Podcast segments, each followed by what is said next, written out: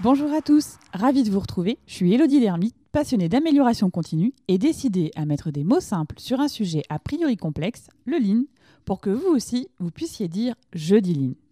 Je lean est le podcast qui décrypte pour chacun la philosophie et les outils du lean, vous aide à les comprendre et à les appliquer.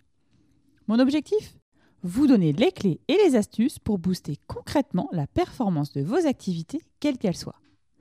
Je dis lean c'est aussi entrer dans l'univers de ceux qui pratiquent le lean au quotidien, échanger avec eux, attraper leur essentiel et aussi faire un pas de côté pour nourrir la philosophie.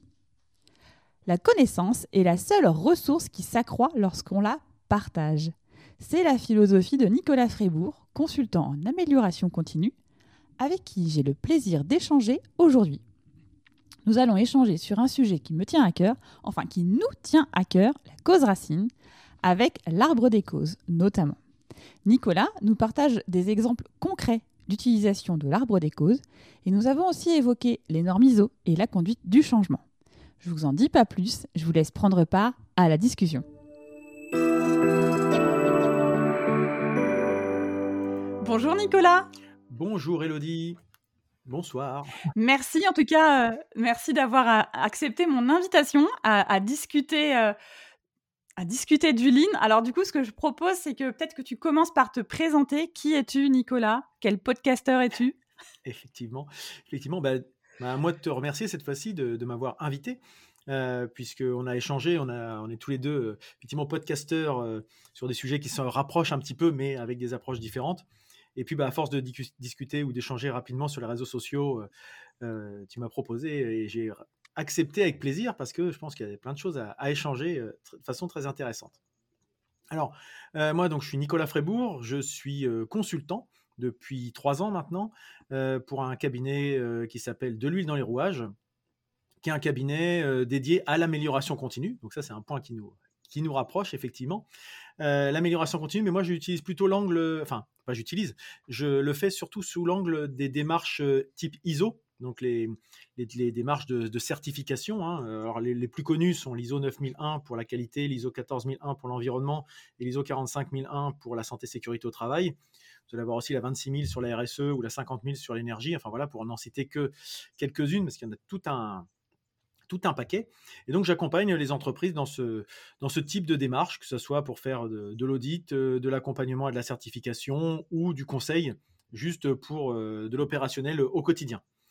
Et il y a un an, pile, puisque c'était, enfin un an pile, c'était avril 2020, j'ai profité, hein, parce qu'il fallait bien profiter de, cette période-là, du confinement qui s'est imposé à nous pour bah, lancer ce projet qui me tenait à cœur, c'est-à-dire de lancer un podcast.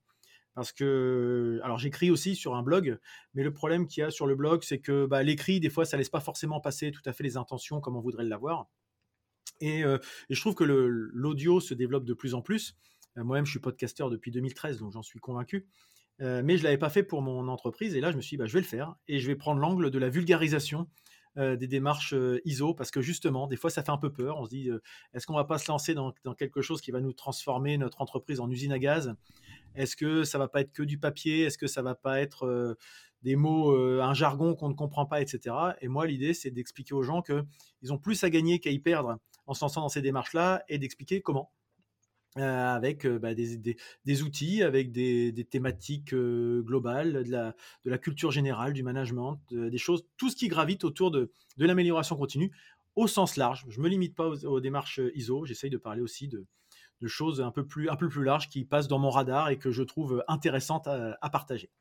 Voilà ce que je pouvais dire un peu pour me, pour me lancer, pour me présenter. Alors, n'hésite pas à me couper parce que je peux être très bavard. Hein. C'est ça, c'est tout l'intérêt de quand on est aussi podcasteur. Euh, c'est difficile parfois de passer de l'autre côté et de d'être l'invité, enfin l'invité et non plus euh, au, maître des questions. Et donc, Effectivement, moi je t'ai invité parce qu'on a eu une discussion hyper intéressante qu'on a eu en, on va dire nous deux, on va dire en message privé, euh, suite à la parution de mon, épisode sur les 5 pourquoi. Et, et justement, la, ton retour, ton feedback était ultra intéressant. Et de là, on s'est dit, on va en discuter, euh, on va en discuter tous les deux. Voilà, c'est ça. Alors en fait, moi j'avais partagé euh, donc l'épisode des 5 pourquoi où on va effectivement répéter cinq fois pourquoi et euh, ce qui nous permet d'identifier euh, bah, la cause racine. Et, toi, tu es revenu en disant alors oui, c'est bien les 5 pourquoi, mais on, va peut-être trouver qu'une seule cause racine sans forcément peut-être avoir fait vraiment le tour du, problème. Et du coup, tu étais toi plutôt un fervent défenseur de l'arbre des causes. Oui. Alors, du coup, pour éviter de, voilà, on va faire le. c'est pas une battle. Non, non, non, non, c'est pour ça. Il n'y a pas de. Il a pas de guerre de chapelle, c'est pas du tout l'idée. Hein, Mais euh, voilà, peut-être présenter l'arbre des causes. Comment toi tu l'utilises l'arbre des causes déjà? Alors, juste, euh, je vais juste revenir sur un sujet. C'est vrai qu'on a des plein de points communs. J'ai pu le voir sur tes, podcasts. Euh, là, tu as fait le QQO QCP dernièrement. j'ai eu d'autres d'autres sujets que tu as présentés que je voulais moi aussi aborder. Donc c'est ça qui est marrant. On voit que ça se, ça se rapproche. Donc forcément, de temps en temps, on peut avoir des choses qui se, complètent, voire pas qui s'opposent, parce qu'encore une fois, moi, je m'oppose pas. Le, les 5 pourquoi, c'est une bonne méthode. Euh, mais euh, moi, j'ai découvert l'arbre des causes il y a plus d'une dizaine d'années maintenant, qui était plutôt orienté. L'arbre des causes, c'est plus une méthodologie euh, qui vient des problèmes d'accidentologie, en fait. c'est plus lié à la santé sécurité au travail. On l'utilise plutôt dans ce cadre-là. Ça part du. C'est une méthodologie qui est assez, assez structurée qui part d'un recueil des faits. Euh, c'est-à-dire qu'on a constaté quelque chose, on part du recueil des faits, on part de, la problématique qu'on a identifiée, on recueille tous les faits qu'on peut avoir, parce que vraiment, encore une fois, il faut être très, très, très factuel par rapport à ça.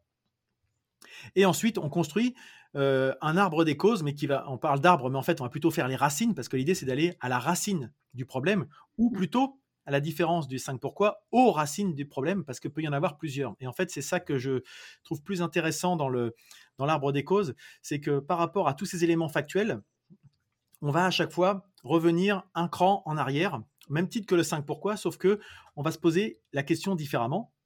le, problème du 5 pourquoi qu'on peut, que je peux remettre en avant, c'est que à la question pourquoi, on va répondre parce que. C'est tout bête, mais c'est comme ça. Mmh. Et le parce que, c'est un petit peu une réponse définitive. Euh, pourquoi pourquoi euh, j'ai froid? Parce que dehors il y a du vent qui est froid. Enfin, c'est un petit peu tout bête et voilà, je caricature. Mais en mmh. fait, si on prend l'arbre des causes, on peut dire pourquoi euh, j'ai froid aujourd'hui, mais il fait froid dehors et je ne me suis pas couvert. Et en fait, on se rend compte qu'il y a deux raisons à la problématique du fait que moi j'ai froid. Et donc, on ouvre à chaque fois et à chaque embranchement, on peut avoir ce type de questionnement. Et donc, la question, c'est qu'a-t-il fallu pour que tel élément se produise? Et donc, ce questionnement du qu'a-t-il fallu, qui remplace le pourquoi, finalement, il vient euh, poser la question qu'a-t-il fallu pour que, pour que bah, je vais reprendre même, le même exemple trivial, qu'a-t-il fallu pour que j'ai froid aujourd'hui Ce qui n'est pas forcément le cas, mais ça me vient comme ça. Il a fallu que dehors, il fasse humide, qu'il y ait du vent. Alors d'abord, non, je vais, faire dans l'ordre. Qu'a-t-il fallu que dehors, il fasse humide? Est-ce une condition nécessaire? Oui. Est-elle suffisante? Mmh. Non. Et du coup, ah, ça veut dire qu'on n'est pas encore épuisé tout le sujet de cette première question. Et donc, euh, donc quel, qu'a-t-il fallu pour que j'ai froid? Ah, ben, il s'avère qu'en plus, le vent euh, vient du nord. Est-ce que c'est nécessaire? Oui. Est-ce que c'est suffisant? Est-ce que les deux sont suffisantes Non. Et, et la troisième question, j'ai froid parce que ben, je ne me suis pas habillé euh, voilà, de, la bonne façon adaptée au, au, tempérament. Voilà, je suis en t-shirt. Enfin, pas au tempérament, à la température, au climat qu'on rencontre. Et en fait, après, pour chaque sujet, donc le vent, euh, l'humidité et, et mes habits, euh, là-dessus, on repose les mêmes questions. Qu'a-t-il fallu pour qu'il y ait du vent? Et puis en fait, on se rend compte que là-dessus, il y a des sujets pour lesquels on n'a aucunement la main. Par contre, sur le fait que je ne me suis pas habillé comme il faut, peut-être que là, on va creuser encore une fois, encore une fois, et on va peut-être arriver à des problèmes d'anticipation, du fait que bah, j'ai plus d'habits euh, qui sont propres. Enfin, c'est ce genre de choses que je ne me suis pas renseigné, que j'ai pas ouvert la fenêtre ce matin avant de sortir etc.. Et en fait, on peut arriver dans ce cadre-là à avoir finalement plusieurs causes racines. Alors là, dans, un cas trivial comme le mien, euh, il y a très peu d'éléments factuels à récupérer et la problématique est assez peu, assez peu importante et problématique, justement. Mais l'idée, c'est de se dire que finalement, euh, si je me focus sur le fait que aujourd'hui j'ai froid simplement parce que dehors il fait froid, ben, je ne vais pas régler le problème. Parce qu'en fait, le problème, il vient du fait que moi, je ne me suis pas peut-être pas couvert comme il fallait. Et dans le cadre d'un accident, c'est souvent dans le cadre-là que ça vient, dans, le cadre d'un accident du travail par exemple, euh, si on va trop vite à la conséquence et un peu le, enfin la cause, pardon, racine, Et c'est un peu ce que je peux voir avec le 5 pourquoi, c'est que ça peut aller un petit peu vite en besogne. C'est-à-dire qu'on oriente aussi un petit peu nos questions. Je dis pas que c'est fait volontairement, hein, mais quand on pose la question et les réponses, elles peuvent être un petit peu orientées et on n'a pas forcément cette approche qui va être la plus exhaustive possible euh, par rapport aux différentes causes qu'on va voir. Et souvent, ce que j'y ai vu, moi en tout cas en termes d'expérience, c'est que finalement, on, pose la question, mais les gens qui posent la question, ils sont déjà convaincus de la cause initiale et ils font tout pour faire en sorte de raccorder euh, leur problème à la cause initiale. On va arriver à un problème, pourquoi il s'est arrivé là On en est arrivé là et on va arriver à, c'est un problème de comportement parce que c'est un peu facile de dire que c'est la faute des gens. J'exagère un petit peu, hein, mais ça, on, va, on a quand même, mmh j'ai souvent rencontré ce problème-là. Euh, et, puis, ça peut être un problème de comportement, mais un problème de comportement peut aussi être lié à un problème de management, peut être un problème de formation, peut être un problème de défaut de communication, défaut de, formation, je l'ai peut-être déjà dit, enfin voilà, toutes ces choses-là. Euh, et en fait, si on s'arrête juste au problème de comportement, bah, on va sanctionner la personne, mais on n'aura pas réglé le problème. Mmh. Les causes racines euh, n'auront pas été réglées parce que la personne n'aura peut-être toujours pas compris ce qu'on lui demandait donc c'est peut-être pour ça qu'elle fait n'importe quoi, entre guillemets. Hein. Euh, elle a peut-être pas les compétences parce qu'elle n'a pas été formée à ce qu'on lui a demandé de faire. Euh, peut-être qu'elle n'a pas été sensibilisée parce qu'elle ne connaît pas les problématiques liées aux risques euh, qu'on peut rencontrer, etc. Donc c'est à la fois ce qui vient effectivement de la santé-sécurité.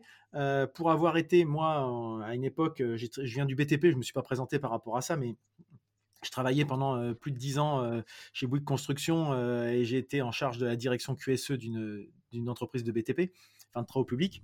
Et donc, je me suis rendu compte que cette, cet outil de l'arbre des causes, il pouvait s'appliquer aussi bien à, la, à la santé-sécurité qu'à des problématiques qualité et éventuellement environnementales quand on avait des pollutions ou des, des problèmes de cet ordre-là. Mais c'est vrai qu'en qualité, quand on a un sinistre, bah, c'est pas mal de faire un retour d'expérience et de se poser la question comment on peut faire pour que ça ne se reproduise pas? C'est ça en fait. L'identification des codes mmh. racines, c'est de faire ultérieurement de la prévention, mettre en place des actions qui nous permettent bah, d'être dans une démarche d'amélioration continue. On s'appuie sur ce qu'on a pu identifier, on identifie les causes racines, on les coupe et on les fait disparaître. Et c'est en ça que l'arbre des causes, l'image est, intéressante, c'est que en s'attaquant à la racine, on s'attaque pas, je dirais, aux symptômes. Et souvent, euh, dans, les, dans les entreprises, moi j'ai un peu l'impression qu'on coupe les branches, les branches mortes des arbres sans se rendre compte qu'en fait l'arbre il est peut-être euh, malade de, sa racine en fait. Et tous les ans, bah, on coupera les branches, mais on n'aura pas forcément résolu le problème en fait. Un petit mmh. peu comme ça que, je vois les choses. Alors, euh, il y a un moment, tu as parlé aussi d'un quelque chose qui, qui que je voudrais aussi qu'on creuse parce que quand on fait l'arbre des causes, on va avoir effectivement plusieurs, plusieurs hypothèse. Et à un moment, tu l'as dit, est-ce que c'est est -ce c'est suffisant pour expliquer le fait?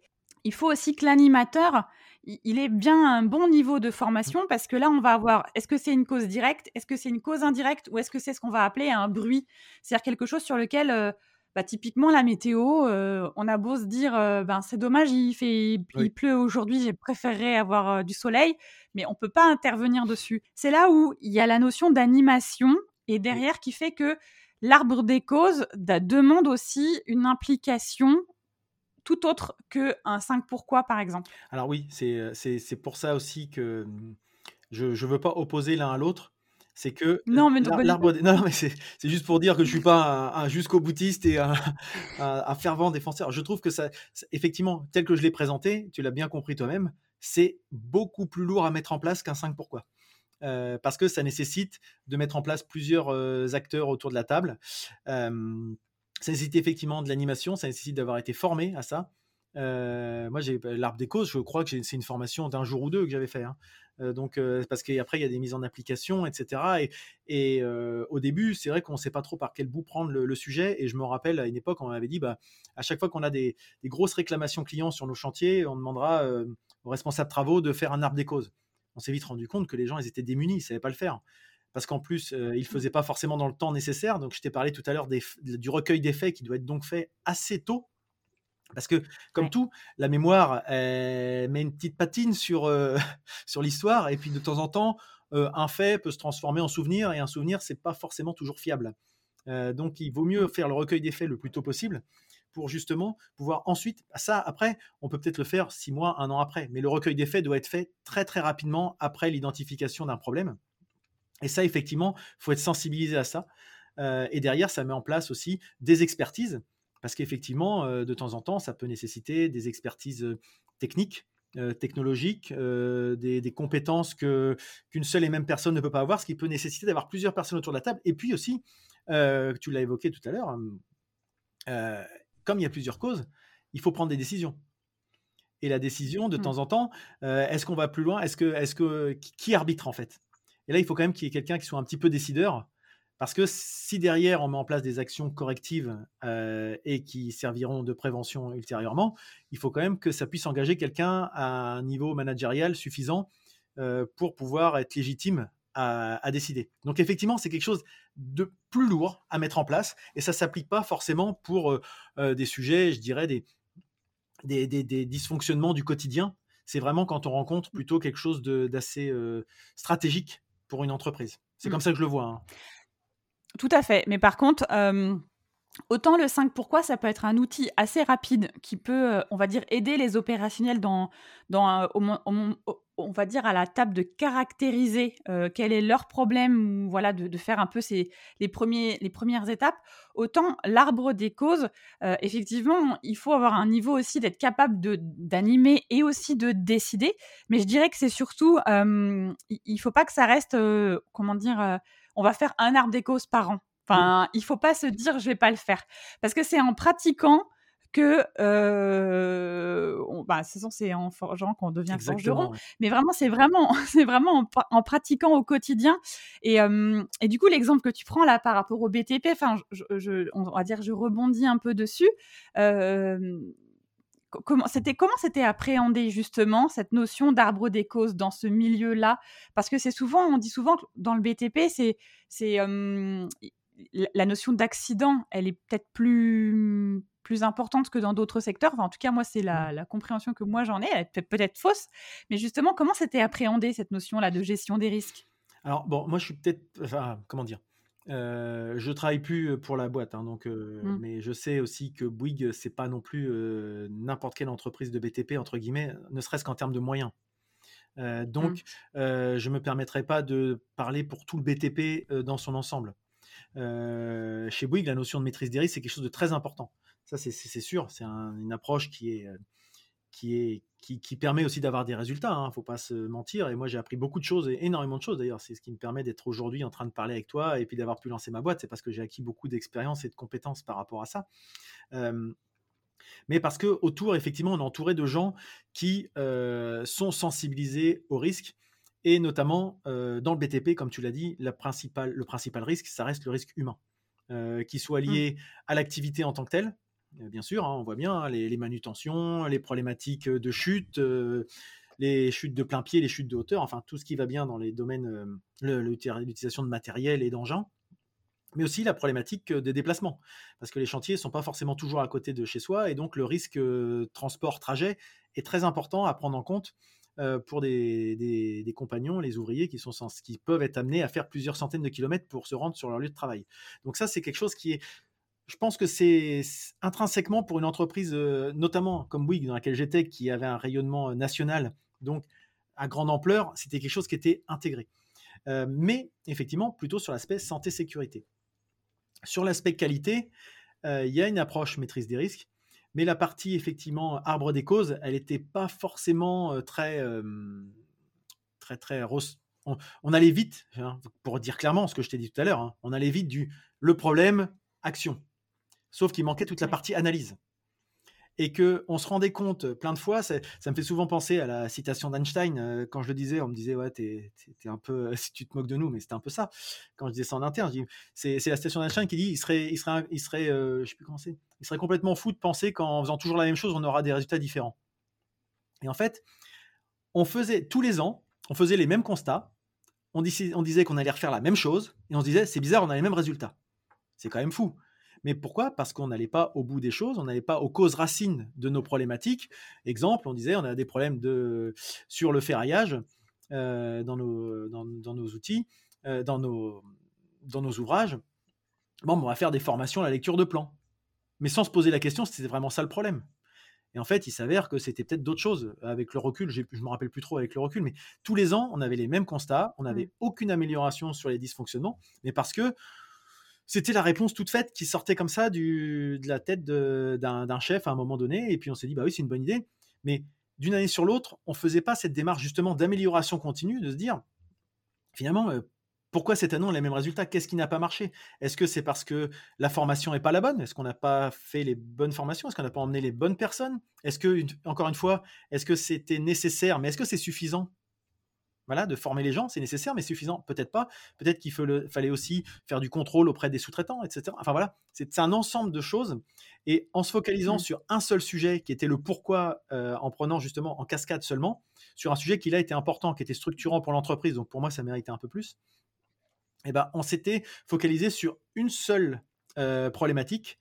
Et euh, c'est un sujet qui avait du mal à, baisser. Et globalement, c'était un petit peu meilleur l'année N plus 1 on savait pas trop si c'était parce qu'on avait bien travaillé ou si c'était parce que la conjoncture avait permis d'avoir moins de dysfonctionnement sur ces problèmes-là.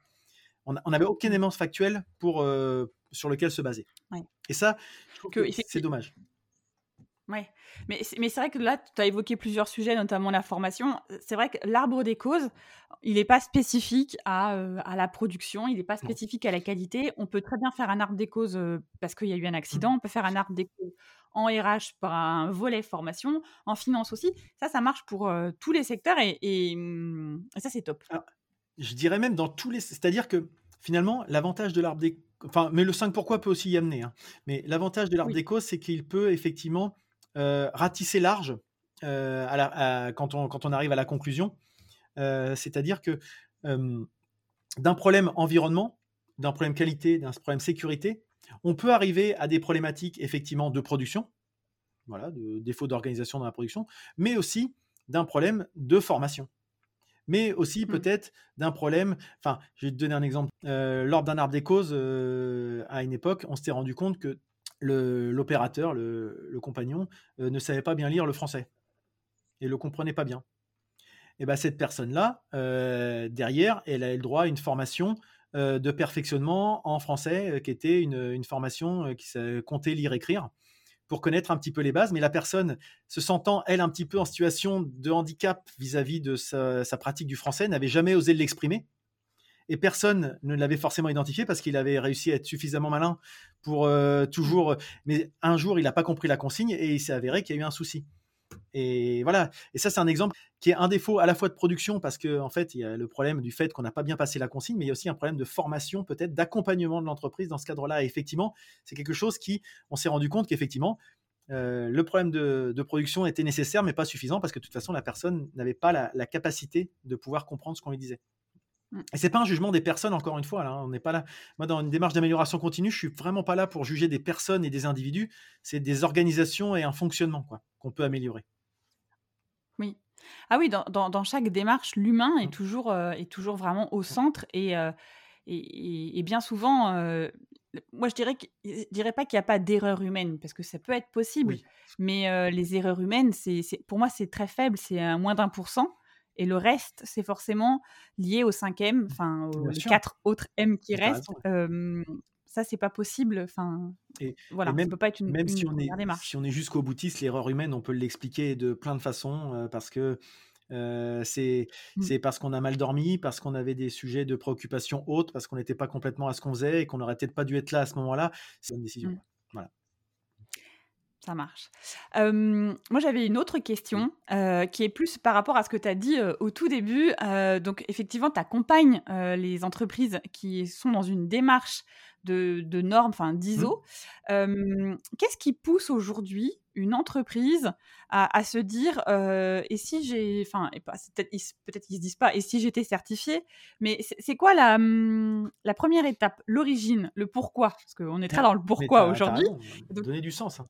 C'est quoi le, pourquoi C'est quoi l'origine de vouloir avoir une certification? Je dirais il y a deux grands, deux grandes mmh, tendances qui se dessinent de mon point de vue en tout cas. Euh, la première, qui est certainement la plus, la plus importante, mais pas forcément la, meilleure, euh, je dirais le meilleur argument, c'est une exigence du client, d'un client, qui mmh. dit euh, de toute façon, si vous n'êtes pas certifié ISO, je ne ferai plus appel à vos services. je n'achèterai plus vos produits, vous serez plus référencé chez nous, etc. Auquel cas, bon, ben, on le fait parce que parce que c'est une contrainte et qu'on n'a pas le choix. Alors rien n'empêche que des fois les gens se rendent compte à l'usage que effectivement cette contrainte devient effectivement un levier de un levier de progrès en interne et ils se l'approprient et puis ils en font quelque chose de bien. Donc ça, mais c'est quand même souvent ça, c'est un client qui demande pour des références d'avoir l'ISO 9001. Euh, mmh. Après, on va avoir d'autres. un autre cas, c'est la conviction de l'équipe dirigeante, du dirigeant, de la dirigeante, qui va dire ben, Moi, j'ai l'impression que mon organisation allait bien, mais elle pourrait être mieux. Et je ne sais pas trop par quel bout prendre le, problème. Et je me dis qu'une norme, une norme extérieure pourrait m'aider à avoir un cadre. Voilà.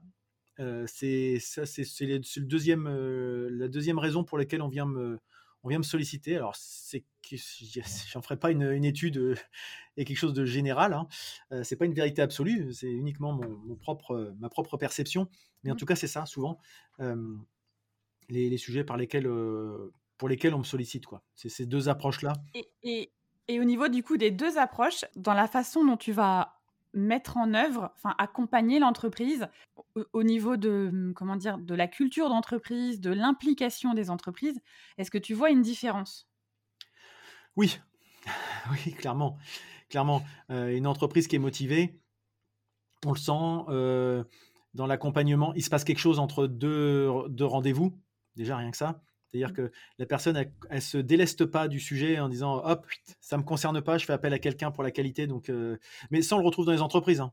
Ça, c'est valable aussi pour les entreprises. Il y a des entreprises certifiées.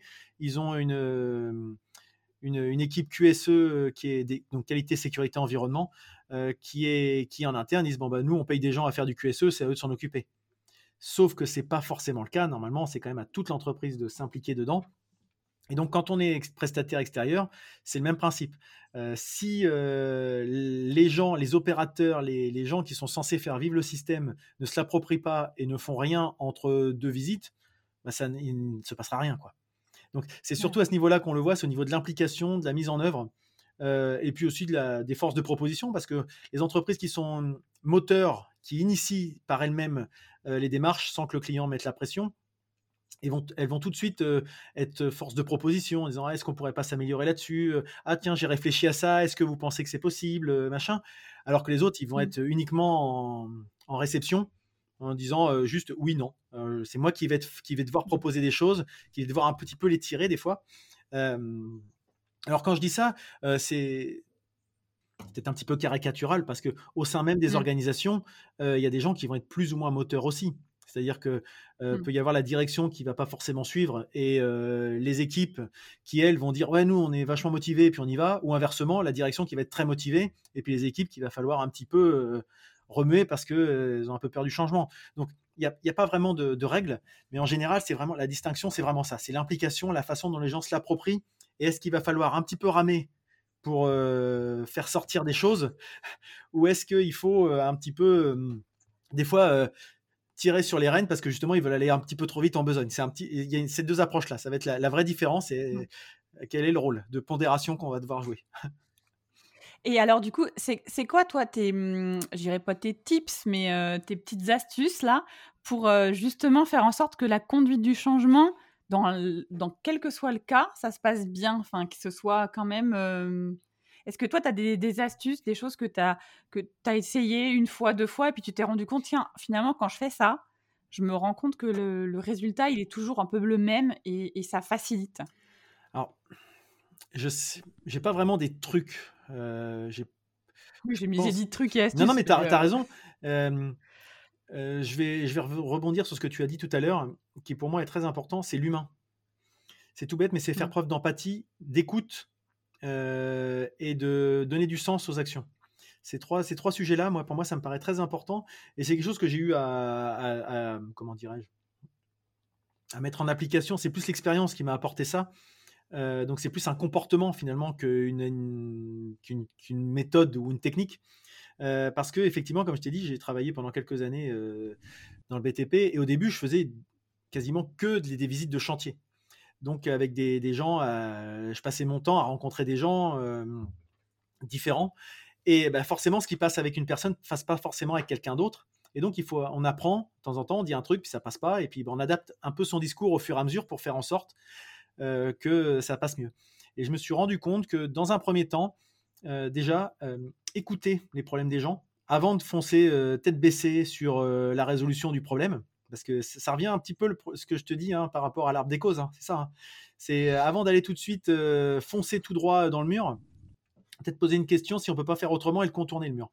Et de temps en temps, je me suis rendu compte que j'avais des, collègues qui eux arrivaient avec leur certitude en disant c'est comme ça et c'est pas autrement et puis un petit peu à l'ancienne et ben ok les gens le faisaient mais une fois que les autres avaient le dos tourné bah, l'action était finie moi je préfère convaincre dans la durée et puis à la rigueur qu'on ait plus besoin de moi clairement hein, c'est c'est pas très commerçant hein, comme comme approche pour un consultant mais je préfère que au final les gens bah, se soient appropriés les démarches et se, se disent oui effectivement ça me sert j'en suis convaincu plutôt que bah, ils aient la peur du gendarme. Et puis effectivement, oui, ils vont mettre leur casque, euh, ils vont bien faire le bon document quand ils vont savoir qu'il y a un audit, etc. Mais le reste du temps, ils s'en servent pas et en fait, euh, c'est contre-productif pour moi. Euh, à partir du moment où les gens sont convaincus qu'il y ait du contrôle ou qu'il n'y en ait pas, bah, ils le font. Et voilà. C'est donc cette approche-là, essayer d'avoir, donc ça nécessite de donner du sens. Donc ça veut dire comprendre les problématiques, comprendre les réticences déjà, parce qu'effectivement, on dit qu'on a peur du changement, mais en fait, euh, qu'est-ce qu'on appelle le changement? Qu'est-ce que ça va, qu'est-ce que ça va impliquer pour les personnes déjà quand on va, quand on dit qu'on va changer? Parce que le directeur, euh, par exemple, qui vous sollicite, il va avoir cette image du changement, mais il n'a pas forcément la même notion que va avoir euh, l'équipe de production ou les services support, qui, pour qui eux, ça va peut-être changer grandement leur façon de travailler. et des fois, c'est juste un problème de compréhension, de communication et de se dire, bah, moi, j'ai pas compris. Et des fois, c'est le rôle, j'essaye de mettre le, je mets le terme facilitateur aussi. Alors, je n'ai pas de, diplôme de facilitateur ou de coach, hein. mais c'est vraiment, c'est aussi le nom de mon entreprise, faire mettre de lui dans les rouages, c'est de faire en sorte de tisser les, liens entre les gens parce que euh, ils ont beau être dans la même entreprise, des fois, ils se parlent pas, euh, ou ils se parlent pas bien. Et puis, où il y a quelqu'un qui a passé un message et il a, il a l'impression que parce qu'il a dit quelque chose, l'autre a compris exactement ce qu'on avait dit. Et de temps en temps, c'est ça, mettre les gens autour de la table pour faire en sorte de est-ce qu'on se comprend bien? Est-ce qu'on est bien sûr? Est-ce qu'on la reformulation, ça c'est ce qu'on apprend quand on fait une, formation à l'audit. C'est bien reformuler, s'assurer qu'on a bien compris. Ne serait-ce que nous, on a bien compris, parce que qu'on n'aille pas dire n'importe quoi ou qu'on parte sur une fausse route. Voilà, c'est toutes ces choses-là. Donc, euh, je ne sais pas si j'ai répondu à ta question, mais en gros, c'est plus un comportement global qui est de, faire en mmh. sorte que ça va être les personnes qui vont le mettre en œuvre derrière. On peut écrire tout ce qu'on veut sur un papier, sur un whiteboard, euh, sur ce qu'on veut bien, sur des process, euh, dans des outils de tout, qui vont être hyper perfectionnés, qui vont avoir un cahier des charges nickel, etc. Ça va être au cordeau. Sauf que derrière, c'est des humains qui mettent en place les choses. Donc, il faut que ça soit adapté à leur fonctionnement. Et c'est les principes généraux de prévention, c'est adapter le travail à l'homme et pas l'inverse. Donc, euh, ça, ça fait partie des sujets importants à garder en tête. Et ce qui fait qu'en fait, on revient effectivement, j'allais le dire, euh, au nom de ton entreprise et, aussi à ton podcast sur la notion de vulgarisation, mmh. parce que euh, c'est vrai que quand, enfin, quand on, annonce à une équipe, euh, on va lancer un chantier de, ISO quelque chose. Rien que quand on dit ISO 9001, en fait, il y a tellement de ISO, de 9000, de chiffres et tout. Très clairement, ça fait peur à tout le monde en fait, et personne n'y voit derrière l'intérêt, enfin, le, sens qu'on va pouvoir donner à une entreprise. Ah mais tu as, tout à fait raison, c'est le sens des mots, c'est tout bête. Moi, c'était l'idée derrière le, podcast, c'est de dire que derrière ISO 9001, parce que là, c'est qu'une codification, ça parle pas aux gens. Mmh. ISO 9001, système de management de la qualité, pour les gens, qu'est-ce que ça veut dire? Ça veut dire qu'aujourd'hui, je fais pas du travail de qualité ou quoi que ce soit. Ça peut être euh, des fois mal perçu. Mmh. Et en fait, de dire non, c'est une démarche d'amélioration continue sur laquelle on planifie, on fait, on contrôle et on cherche des moyens de s'améliorer. Et on, boucle. Enfin, tu as, fait la route des hein, donc un très bon podcast d'ailleurs. Euh, donc euh, voilà, cette approche-là est de dire, et effectivement, mettre la petite cale qui fait que du coup, on boucle, on tourne et on ne redescend pas mmh. surtout. Et c'est pas, et c'est pas le l'amélioration continue, c'est pas le changement permanent. C'est bien de rester sur une, une pente qui monte, etc. Mmh. Et que finalement, on gagne en qualité, on gagne en amélioration, en efficacité, en efficience si possible. Voilà, toutes ces choses-là. Et mmh. quand on explique ça finalement aux gens, plutôt que de dire on met une en place une démarche ISO 9001, euh, les gens vont dire mais qu'est-ce que c'est que ce truc-là encore? Qu'est-ce qui nous c'est encore une lubie du chef euh, Qu'est-ce que ça va être encore ce document? C'est un truc en plus. Et en fait, on se rend compte. Moi, j'ai des entreprises qui se rendent compte qu'en mettant en place une démarche ISO alors qu'il a, il ben, ils se sont rendus compte qu'ils avaient simplifié leur organisation. alors qu'ils pensaient qu'ils allaient mettre en place une usine à gaz parce que c'est l'image qu'ils ont des, justifiée hein, par le passé. Hein. Les, normes ISO 9001, euh, jusqu'il y a peu, elles étaient un petit peu, lourdingues. Mais euh, c'est plus forcément le cas. Et j'en ai certains qui, viennent me dire Ah, mais du coup, je peux simplifier ça, je suis plus obligé de le faire. Ah, ben nous, on le faisait parce qu'on pensait que c'était obligatoire. Donc, ça donne déjà le, sens de l'action. C'est de se dire On ne fait pas les choses parce qu'on en a besoin, on le fait parce que euh, c'est imposé. Donc, on se rend bien compte qu'effectivement, là, c'est quelque chose qu'on doit faire en plus. Mmh. Donc, et alors, du coup, là, tu disais, euh, tu disais oui, alors que c'est la nouvelle lubie du chef. Euh, moi, là, j'ai une question. Dans, dans, les différentes entreprises dans lesquelles toi, tu peux intervenir ou être euh, bah, sollicité, c'est quoi pour toi les enjeux de demain? L'amélioration continue de demain, c'est quoi pour toi les enjeux? Ce que toi, tu te dis, là, on, on est encore au tout début. Et demain, ça, il faudra qu'on aille peut-être un cran plus loin. Alors, le, ce que je trouve qui est encore encore la, vie dure, c'est c'est le rôle du, manager petit chef qu'on retrouve et qui va avec le système qui est un fonctionnement en silo dans les entreprises. Moi, mmh. c'est quelque chose que, que je trouve qui a certainement eu raison d'exister dans le passé. Hein, pour plein de raisons, il fallait être productif. Il y avait pas. Je trouve qu'à l'époque où on vit actuellement, où le, chef est pas forcément est plus quelqu'un qui fédère qui, donne des, consignes, qui, voilà, qui, pilote. Et là, on retrouve le terme de processus, de pilotage, de définition d'objectifs, de donner, encore une fois, on donne du sens. On dit, tu sais pas, c'est pourquoi je fais ça? Parce que, tu vois, je, caricature, je reviens un petit peu au truc du début, mais il y avait une époque, c'était ça. Tu avais un chef, tu vas lui demander pourquoi je dois faire ça, il va te répondre parce que, parce que je l'ai décidé. Des fois, c'était ça, hein, parce que c'est moi le chef. Euh, des choses.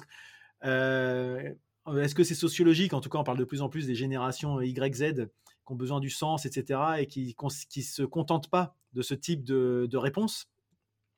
Euh, je pense que ça, c'est important pour la pérennité des entreprises si elles veulent garder leur talent, leurs euh, compétences, leurs connaissances, de faire en sorte de fédérer derrière un, projet d'entreprise commun pour que tout le monde comprenne euh, quel est son, rôle dans l'entreprise. pas, on n'est pas juste une brique dans, le, on était une brique dans un mur. On était une brique dans un mur qui, qui est d'un. Enfin, c'est toujours l'image du, tailleur de pierre, euh, celui, je sais pas si tu le, tu le connais, celui-ci? Bah, habitant Reims, ouais, voilà, forcément, nous avons une cathédrale. Donc voilà, c'est cette, cette image-là, effectivement, du, de celui qui, qui, se contente, entre guillemets, de tailler une pierre, celui qui dit, bah, moi, je construis un mur, puis l'autre qui dit, bah, non, moi, je bâtis une cathédrale. Et ces trois tailleurs de pierre, mais ils n'ont pas du tout la même ambition dans leur projet. Et du coup, il y a mmh. celui qui va être plus impliqué dans ce qu'il fait parce qu'il voit la finalité de son action. Quoi. Et ça, je trouve important. Et je trouve que ça manque un peu dans l'entreprise. Il y a encore un fonctionnement en silo qui est très, très marqué, euh, avec des, je dirais, des objectifs qui ne sont pas euh, transverses euh, au sein de l'entreprise ou même communs, qui vont être en fonction d'une BU, d'une business unit, d'un centre de profit ou des choses comme ça. Et de temps en temps, on va avoir des, choses qui vont être qui vont peut-être même se concurrencer au sein même d'une entreprise. Quoi. Et ça, c'est un peu dommage, c'est de l'énergie, c'est du temps, c'est de l'énervement pour plein de gens. Et je pense que là, euh, les démarches qualité peuvent aider, notamment euh, par rapport à ça. C'est le premier point, mmh. c'est l'interne. Et puis le deuxième point qui va un petit peu avec, c'est euh, s'ouvrir de plus en plus vers l'externe. Ça, c'est quelque chose qui... On sent que les démarches ont toute une tendance à aller vers l'approche RSE un peu globale, hein, développement mmh. durable, partie intéressée, c'est des choses qu'on retrouve dans tous les, dans les la nouvelle les nouvelles structures HLS euh, des, normes ISO euh, va dans ce sens-là. Moi, je vois bien euh, cette approche-là, peut-être peut pas avoir une seule norme unique dans les, dans les années à venir, mais pourquoi pas avoir mmh. cette approche-là QSE développement durable, quelque chose d'assez global, parce que on l'a vu avec la pandémie qu'on a vécue, les entreprises pouvaient penser qu'elles étaient tranquilles dans leur jardin, pas se préoccuper de ce qui se passe autour, et on s'est vite rendu compte qu'on était tous interdépendants, quoi. Euh, c'est un château de cartes euh, ou les dominos, enfin, quelle l'image qu'on veut, mais s'il y a un truc qui tombe, on est pris dans la, dans la nasse et on peut pas dire tout brûle autour de moi, mais moi c'est bon, je continue. Et je pense que être euh, vigilant vis-à-vis de son contexte, de ses parties intéressées au sens large, c'est très important pour les entreprises. Et ça encore, cette notion-là, oui, on se focalise sur le client, sur les collaborateurs de l'entreprise, et puis ça s'arrête un peu là, quoi. C'est mmh. l'image que j'en ai. Oui, c'est son écosystème. Enfin, c'est son écosystème en fait. C'est, Exactement. c'est-à-dire qu'on est une entreprise qui a, qui a un lieu. Bah, qui, qui est un lieu géographique, qui est dans un secteur, mais qui malgré tout en fait a un écosystème autour de elle et qui fait que peut-être au sein de cet écosystème il y a des choses externes qui pourraient faire en sorte que ça nourrisse l'interne. C'est ça? C'est ça, c'est cette approche-là. Et d'ailleurs, je ne sais pas si tu connais un petit peu les, normes ISO, toi, à titre personnel, mais les... Non, Moins bien que toi. en tout cas, les, normes, elles, elles, ne parlent pas d'entreprise, elles parlent d'organisme. Et le terme organisme, moi, il me parle mmh. beaucoup parce qu'organisme, c'est organisme vivant. Effectivement, c'est comme une cellule, c'est comme tout. C'est-à-dire que un organisme, moi, si je si j'ai pas d'air pour respirer, si j'ai pas tout ça, ben, je meurs quoi. Et c'est pas juste moi qui, qui, permet de vivre, c'est moi dans mon environnement effectivement. Et l'organisme, c'est mmh. constitué de plusieurs organes, hein, le cerveau, le foie, etc. Et là, je te parlais des silos, mais c'est le même principe et dire si le foie il se disait bah moi écoutez hop, je vis ma vie dans mon coin et puis les poumons ils disent bah moi c'est pareil et puis euh, les muscles ils disaient bah moi euh, on s'en moque euh, de, tout ça et puis on fait notre ça marcherait pas. Ce qui fait dans l'organisme un organisme humain ou même ne serait-ce qu'un organisme vivant qui fonctionne c'est que tout marche ensemble. Dans le même sens enfin je dirais dans, malheureusement sauf quand il y a de la maladie mais en tout cas en, conditions normales c'est quand tout le monde va dans le même sens. Si, si les jambes vont d'un côté la mmh. tête de l'autre ça va pas. Et ben des fois les entreprises je dirais pas que ça va dans le sens opposé, mais tout le monde va pas forcément à la même vitesse, etc. Et c'est là qu'on sent que c'est un peu compliqué. Donc, j'aime bien cette, cette, image, enfin, le fait qu'on parle de, l'organisme et de son contexte. Euh, tu as, employé un mot qui est très important, effectivement, c'est les écosystèmes euh, qui, sont, euh, qui rejoignent aussi le, livre de, de Joël de Ronet, le macrocosme, le macroscope, pardon, euh, qui est très intéressant par rapport à ça pour voir comment tout ça est inter, interconnecté. Moi, j'ai une approche très systémique. Hein. Euh, j'aime bien que. C'est pour ça que l'arbre des causes me parle aussi beaucoup. Euh, pour revenir, tu vois, je reboucle au début. C'est que l'arbre des causes me parle beaucoup parce que je pense que si on s'attaque qu'à un problème, euh, on, risque de passer à côté de, de, vraies mmh. solutions, en fait. voilà, c'est vraiment pour pour refaire un peu la, boucler. la boucle. et du coup, et du coup, on espère que ceux qui nous écoutent, on leur a donné l'envie de faire des arbres des causes. En tout cas, au moins de se poser la question, de se poser, d'aller creuser peut-être. Euh, voilà. Hein, et puis, euh, et, puis c'est intéressant de, de, finir sur cette perspective effectivement de d'écosystème et de se dire on n'est pas une entreprise, on est un mmh. organisme. Et ça, je trouve que euh, ça, ça, fait du sens aussi avec ce que tu disais tout à l'heure, l'humain qu'est-ce qui fait du sens pour moi et comment je peux mettre ma pierre à l'édifice pour, pour bah, voilà, se dire je construis une cathédrale, mais voilà, j'œuvre dans ce, dans ce sens-là. quoi. Exactement. En tout cas, merci beaucoup. Merci Nicolas pour cette, cet échange. Merci à toi. J'espère que cet échange vous a inspiré et donné l'envie d'expérimenter l'arbre des causes, quel que soit votre secteur ou domaine d'activité. Nous l'avons répété à plusieurs reprises avec Nicolas, identifier la cause racine, ce n'est pas réservé à la prod ou les usines, c'est applicable partout et pour tous. Retrouvez Nicolas en écoutant le podcast de l'huile dans les rouages. Abonnez-vous à sa newsletter pour attraper des infos sur l'amélioration continue. Voilà, terminé pour aujourd'hui. Merci pour vos encouragements, vos retours, vos partages qui me sont sincèrement précieux. Si vous pensez que cet épisode peut intéresser vos amis ou vos collègues, il suffit de cliquer sur Partager. C'est une fonctionnalité qui se cache dans l'icône avec les trois petits points sur votre application d'écoute. Et s'il vous reste 30 petites secondes là tout de suite maintenant, ce serait top que vous notiez 5 étoiles le podcast et que vous laissiez un commentaire. Ça permettra à ceux qui hésitent à découvrir la philosophie line de passer le cap et d'écouter le podcast. Me reste à vous donner rendez-vous jeudi prochain et d'ici là, Osez dire je dis